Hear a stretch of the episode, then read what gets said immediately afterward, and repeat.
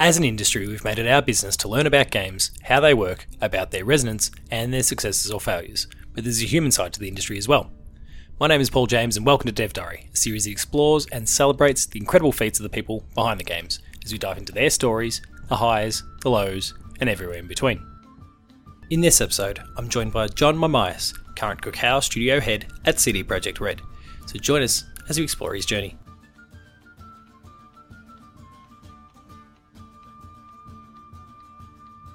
This episode of Dev Diary has been recorded at PAX Australia 2019, and as such, there might be an occasional burst of background noise that simply couldn't be avoided. So please bear with us and enjoy the episode. Thank you again.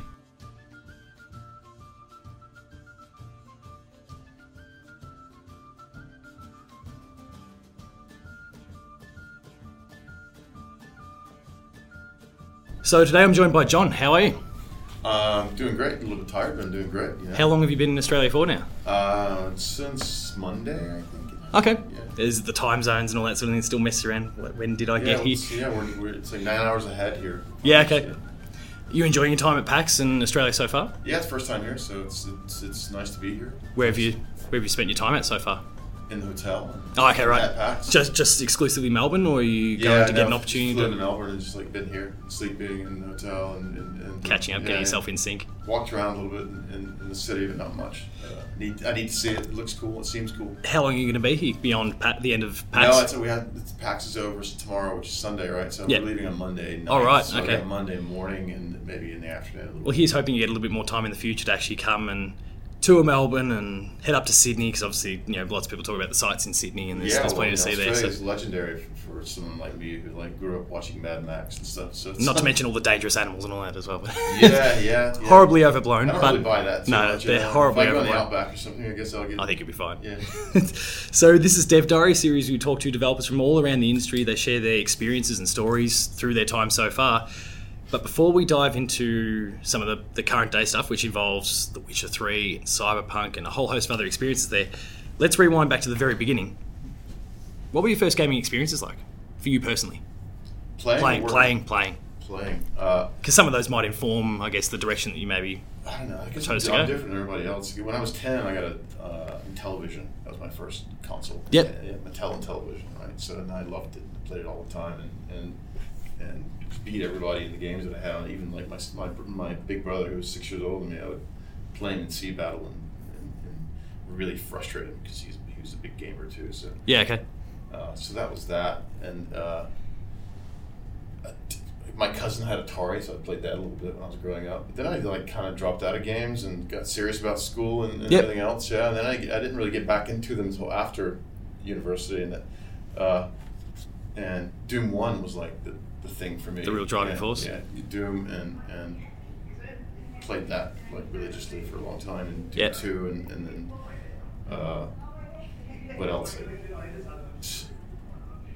Starlancer or Freelance. I don't know. Oh, okay, There was, yeah. there was a space sim that came out around the time after that, and played that a bit, of a bunch. And like XCOM was A lot of classics there, though. Yeah. Some really, you know, famous games for what they've done. all the yeah all the classic PC games. That's like I wasn't really into console gaming at that point. I was like totally into PC kind of uh, hardcore. I Yeah. Uh, yeah, the quote unquote sort of hardcore, yeah. And then uh, and I grew up playing D and D, you know, Dungeons and Dragons. So like Yeah. a lot of pen and paper, and, and uh, even even when I moved to LA in my twenties, we were playing D and D. We were playing Villains and Vigilantes, and we we're playing like Star Wars RPG, and, we were like playing Rifts RPG a little bit, and, and so there was like lots of PC gaming mostly, and and and, and lots of pen and paper gaming in my twenties. I'd say. Yeah, fair enough. Was there a particular game or anything that I guess maybe affirmed for you, okay, the development of games, getting behind the scenes was something that you actually wanted to do? Was there that tipping point or that game that maybe triggered that Um, that you recall anyway? I wanted to go into. I wanted to make movies. I wanted to make. Films. Okay, right. Yeah, so I went out. To, I went out. I went to, to LA to be a writer, and because I, it's like I Yeah, you spent a bit of time at UCLA, is that right? Yeah, Yeah. like, yeah. I went. It's like a, I, my brother and I drove across the country to LA, and and uh, we and and he wanted to go into filmmaking too, but he, we were both gamers, and it's like for us, we're like from a small town, you know, Savannah, Georgia, which is like in the middle of kind of nowhere. Um, we didn't really know that much about the game industry, Yeah. you know, even existing that much. So it's like when we got to LA, we kind of discovered it and kind of happened into it, right? Yeah. Um, we were we were gamers. We were like playing D and D and all that stuff. Um, so it kind of just was fate, I suppose. That's kind of how I got into it. So um, And it's flourished since then, of course. yeah, and then th- luckily, I having a background playing a lot of like fantasy role playing games uh, on pen and paper, and then getting into uh, Atari. I was working on Neverwinter Nights there a little Yep. bit. Yeah. Um, just as producer. Yeah, and, the, Not- not as and, a and Chronicles of Riddick and those sorts of things as well. Is that right? yeah, Yeah. yeah, yeah, uh, a bit, yeah, on, on, on Riddick. We were, I was working at a publisher on, on, on that. So my first uh, development, so I was like in a, uh, like a tester, and then I became like a, a level designer or a game designer on a Lego game when I was Yeah. when I was quite young. Um, uh, and then I got a, then I got a job at Universal as a producer, and I got to work on stuff like like Battlestar Galactica Yes. and and and the Incredible Hulk before like in the Marvel Cinematic Universe existed. Like there was These like, were isolated standalone things at the time yeah, without so that the was cool though. I got raving work- fan base that they currently have. the Hulk, the Hulk was actually fun.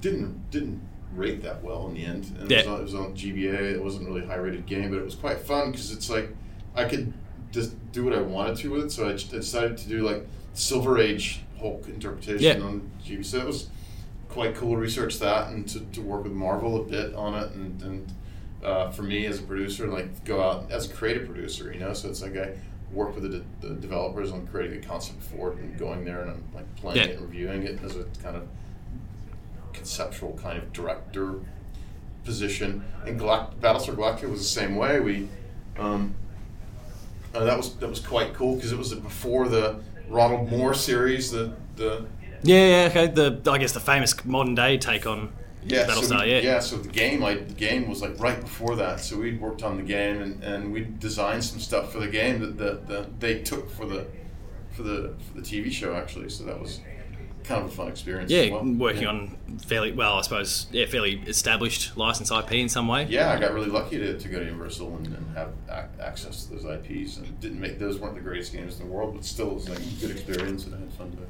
Now, obviously, you mentioned a few, I guess, different studios and aspects that you kind of visited at that particular point. Um, and we mentioned Riddick and we mentioned Neverwinter Nights. But of course, in that time at Atari, you also had a little bit to do with The Witcher. Yeah, Atari hired me to. Uh, they had a producer working on it. Okay, The Witcher was being uh, published. Atari picked it up as a, as a kind of a late development term project. Yeah. Um, This So- being, of course, the original Witcher. Yeah. yeah, the Witcher Yeah. Witcher One project. I think it was like I'm not sure how they were financing it in, in Poland in the beginning, but then Atari picked it up and, and started helping finance the project, I suppose. And um, the producer on it left had left, the, and they hired me to come take it over as a like publishing producer on Witcher. Yep. So that's how I got to know CD Projekt and, and got involved with them. Spent a lot of time in Poland working with them. Um, uh, I guess ultimately led to you then working with them and yeah, and everything that's come since in the form of Yeah, The Witcher 2, 3, and now Yeah, Cyberpunk. Yeah, yeah it's Atari. Atari kind of disappeared in, Yeah. in France. I was in France, and they disappeared, and uh, and I'd known CDP, and then they, they offered me a job in Poland, so I. Took the opportunity. I took it. It was a little risky, I thought at the time, so I didn't know it was going to come up with the studio. and It was going to be a, very successful studio at the time. I mean, I'd, I'd argue though, when it comes to you know the risky aspect, it doesn't seem to me, just looking at even the locations of the place that you've been based at, like that you've been necessarily afraid of risk over the journey. I mean, Atari, we're talking France. We've got, um, and I might be butchering the pronunciation, Acme Games, Okay, yeah, um, yeah. in Germany there, and obviously you know based in LA for a fair period there. It doesn't seem like you've been too afraid to, I guess, pack up your bags and travel to a new country to Yeah. take on a new challenge. Well, I'm single, you know. I didn't really have any like commitments. There's nothing holding you ties, down, Yeah, so it potentially, was just yeah. like adventurous time for me to be able to go around and like work, work in different places, and it was like Yeah. I know. I I kind of like burned out in Los Angeles, so it was like try An opportunity to get out and experiment and try new things. Yeah, it's like my father's Greek, so it's like he's European, so I kind of wanted to go back and like go to Europe, Yeah, okay. hang out there. Yeah. Um, but then obviously, yeah, uh, taking on your work at CD Projekt, and so we've seen The Witcher Two, we've seen The Witcher Three, as well as the DLC there, and now all your work on um, Cyberpunk. You're also the head of the Krakow studio. Um, how does that dynamic, and you being a part of it, how does that dynamic of the now three studios, is that correct, under the CD Projekt? Well, Atari Umbrella, I guess? really count, right? So just no, just there was a. Uh, first, I was in, in Warsaw and I worked Yeah. on, on Witcher two and, and uh, for a while on Witcher three, and Cyberpunk at the beginning, uh, uh, and then the Krakow the Krakow studio opened like like a few years uh, before I moved there, and then Yeah. they were like trying to develop as a as a studio. Um, and I'd finished The Witcher 3 and we'd started working on Cyberpunk and I kind of wanted to change things a little bit Yeah. and, and so I because uh, on Witcher 3 I was the exec I was the head of production in Warsaw and uh, uh, and Krakow seemed like an interesting opportunity for me because like I couldn't really as as head of production EP it's like there was not much further for me to to move up into the hierarchy in the studio too much so it's like mm, what else could I do Yeah. to keep myself interested And and uh, um, Cyberpunk would have been very interesting too as an EP but then, then I, I thought well maybe I can go and, and, and, and try to make A new challenge. make something of the studio and, and, and crack on so we've I went there we had about 22 or 23 people working there Yeah. and now it's quite it's it's like 100, 100 guys and, and the way it's working Really blowing up. yeah, it's, it's Yeah. it's- yeah. We we kind of hit our hiring quota for the year, but it's um, um, but the way we're working, we're working very closely with the Warsaw Studio and Yeah. Cyberpunk. It's like very well integrated. So it's like we have And that was certainly something I was really interested to know is how that dynamic, I guess, kind Yeah. of works. The studios bouncing off one another and, oh, and I mean, interweaving. yeah, it's kind of a long story, long thing to talk about, but it's we have, I mean, across the board we have almost kind of a mirror team to what they have in Warsaw, but a much Yeah. smaller mirror team, right? So, um, so as an example, we have a uh, we have a, a tech team. Um, it's like seven seven programmers only there, and they have like a, one of the key features in in, in Cyberpunk. This the thing called it's called the scene system. Yeah, okay. That, that they're developing pretty independently uh, within the organization. Yeah. Um, but there is a connection to Warsaw, and that the, the technical director is actually overseeing the development of the scene system, even though he's in Warsaw and that's being done in Krakow. But Yeah, okay. he oversees everything, right? But it, Yeah. we have a lead on that team that would report into that technical director in Warsaw. So that's how it's connected. So we have a lot of teams like that that are working directly with uh, leads in in Krakow, right? Yeah. It's kind of self-led, but then that lead reporting to a director that's that's sat in, Yeah, okay. in Warsaw. Really interesting and how yeah all those pieces kind of coming together i guess at the the end of the day when the, the release comes along. It's really interesting to see come together. Uh, we're hearing i guess more across the industry of stories where studios are kind of splintering off but working on the same product. So it's really interesting to get that sort of insight as to how it's working and Yeah, looking in the the case of CD CD Projekt Well, there's, there's a lot of talent in, uh, in in Poland, and a lot of the guys want to just stay, you know, in Krakow where they're from or something. Yeah. would prefer to be in the south. So that was kind of the reason to open in different parts of Poland to pull in the local talent. We're also pulling in other talent from all over the world there. But, Yeah. But uh, the, the main, the core of the reason was to get the local talent. Yeah, it's great. When it comes to the game itself, what are some of your personal aspirations for the game? What are you What are you looking to achieve? What are you looking to see this game do upon release that maybe, in some ways, I guess, different to what you've done previously or to what we've seen in the industry previously? Is there anything there that you're really kind of Me, that me thing circled on the board, Yeah. the whiteboard? You know, No, it? I, I personally, I don't. I, I'm not really doing that. I'm not like setting those kinds of um, those goals for the for the project. It's not my job. yeah, Um, but what I but what I've noticed at the at the company is that, they, that we keep as a studio we keep pushing the envelope. You know, in Yeah. terms of like storytelling and and uh, and gameplay and uh, technology to Yeah. to a large extent. So it's a um, yeah, it's the stuff we're doing with lighting and the stuff we're doing with the, the even the scene system that's Yep. being done in Krakow. It's, it's it's really ground groundbreaking stuff. So um, I like to see I like to be part of a, a company that does like big AAA um, groundbreaking. uh, Knock things- your socks off, like that sort of thing, yeah. that's cool. It's like being on the on, on and I mean, it's certainly doing that. really. Yeah, and I mean, the game is certainly doing that. We, you know, whether it's the original debut to the, I guess, and we're looking at it now on a screen, the Keanu um, moment, how that knocked people's socks off, and obviously then the gameplay that's been shown on a couple of different occasions now, and even down here at PAX this weekend. Um, the game is shaping up incredibly well. How do you manage, especially coming off the success of, say, The Witcher Three most recently? how does the studio and even you personally, how do you manage expectation that comes with all of that because of how big The Witcher Three was, and I'm sure you're all very conscious of the hype that is starting to build about this. How do you Yeah. personally kind of manage that sort of expectation Um, internally, but also what's coming from the outside? I think yeah, it's it's there's a lot of stress involved. I think with the, that kind of hype on the team. Yeah. Uh, yeah, you have to live up to the expectations uh, and to the bar that was set by The Witcher Three in, in many ways.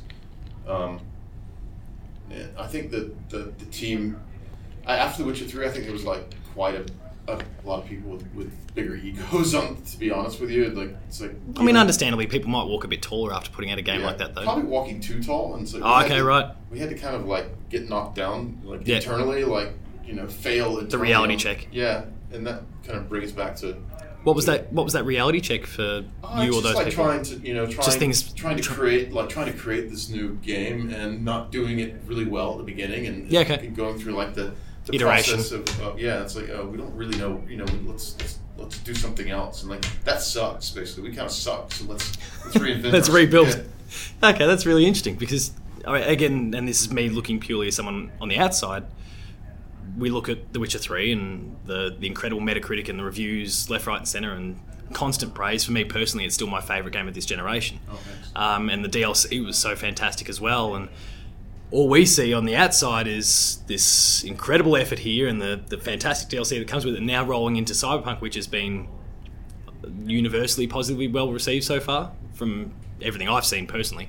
Um, and you know, managing the expectations would be a really tricky sort of thing. So, thank you for kind of sharing some insight on how you manage that because it's it is. my well, it's my opinion right Yeah. Oh no. It's co- yeah, of course it's an opinion, but um, it's it's one of those tricky things I'd imagine, and not just exclusively in game development, but across the board. So thank you for sharing that one. sure Now we are running a little bit low on time today, so we'll kind of focus, I guess, a bit more on you specifically again oh boy as we start as we start to wind it down. No, no, not a problem at all. Um, is there anyone in particular in this industry? Maybe you work with them, maybe you don't. That really inspires you that you kind of look at as kind of a model for the way you approach your work. Um, And again, they could be internal, they might be external. There's no, there's no caveat on that. inspiring as a producer Or any aspect at any point in your journey along the way. So it doesn't necessarily need to be someone that. I don't know. I'm inspired by like successful film directors more than I am. No, that's that's totally okay though as well. It doesn't need to be within the games business. So You know, any, like- anyone in particular that really. Who are director, like Stanley Kubrick or something like that. Yeah, It's okay. That's a really solid choice, that one, yeah. it's- it's Some be, be something like that, or kind of like some of Ridley Scott movies, you know, things like that. Yep. It's like, I mean, they're all great choices.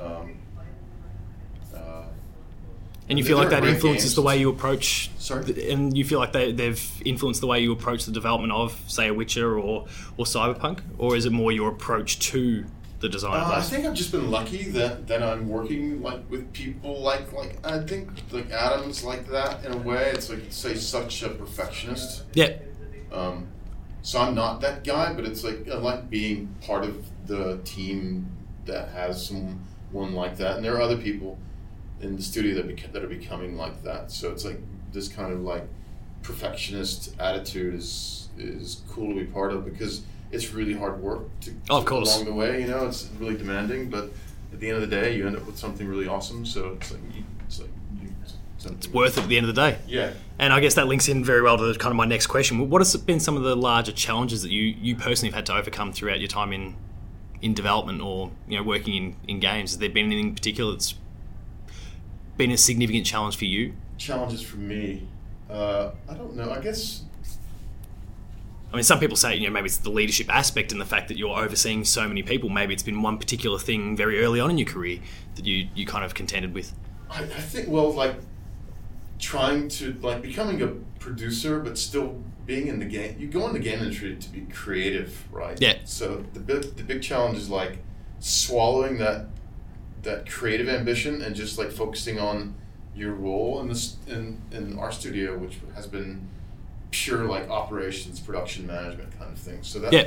that so that that is painful at times, right? But Yeah, of course. um, everybody has a, a function, and if you try to do something that you sh- you know you try to step on somebody else's toes or you know you kind of need to know your role and and Yes. and and focus on that and do that really well. And I think everybody has creative ambition, so it's like, which is good for the you know you can give feedback on the project, but uh, you know that But you've got a direction. this game is being directed by this dude, so let him. Yeah, that makes sense. Let, let's support him as like a healer in an MMO or something like that. Yeah, understood. Uh, so rather than challenges, let's look at the opposite side of things. Have there been any particular highlights, things that you really treasure from your career so far? You know, you're having that rough day at work or something like Feels that. like a it's job that, interview. it's that thing that, yeah, yeah. Sorry, that you really kind of hang on to it all that Um, gets you through. I had I've had a lot of fun uh, working in CD Projekt, especially like doing events, um, internal events, and talking to the team. Yeah, Yeah, that, that's been the And that's- highlights. It's, yeah. That's fair enough. Um, and the last of, I guess, the quote unquote proper questions. Um, you personally, if there was any one game that's ever existed that you could retroactively get your name added into the credits for, so that you'd in some Uh, part wish want to be responsible for uh, that particular for- game, is there? for id? I, I'd say. What, Um, particular um, Doom, I'm assuming? Doom two, yeah. That- and perfectly awesome choices, really. I mean, it's they're fantastic games and completely understand it. So, John, firstly, let's let's look ahead to Cyberpunk. Uh, if well, people are there's lots and lots of people that are really looking forward to that game. When will they be getting their hands on it? Uh, I'm sure most people already know, but it's uh, I think uh, hopefully it's April, April the 16th uh, next year. 2020. That's fantastic. And if people want to track you and or the studio, um, where would they be best to go? Uh, the best the best place is uh, cyberpunk.net. Yep. Yeah. for all information about the game and any updates, Yeah. trailers, and those sort of things. Uh, what can we expect fr- uh, from the future from here? Without, without kind of showing your hand too much, what what uh, there are many plans when it comes to the game going forward? Obviously, Uh, obviously yeah, the release is coming. there- so there- yeah, there are plans and plans within plans, but we can't talk about Yeah, stuff. so- but yeah, expect cool things. I hope you know from the from the company at least, and uh, as long as I'm there, for me too. I hope. the game is looking fantastic. Thank you very much for sharing your time with me today and the listeners. Um, thank you very much, and good luck going forward. Thank you. Uh, listeners, thank you as always for listening, and we'll see you next time. Personal responsibility, personal responsibility, personal responsibility, personal responsibility, personal That concludes this entry of Dev Diary. Be sure to subscribe to this feed, share it with your friends, and give us a five star review to help boost the show up the charts for greater exposure. If you have any people you would like me to reach out to an interview, then please find me at Paul James Games on Twitter to help me get in touch with them. Until our next episode, however, that's been John's story. Thank you very much for listening, and I'll see you next time.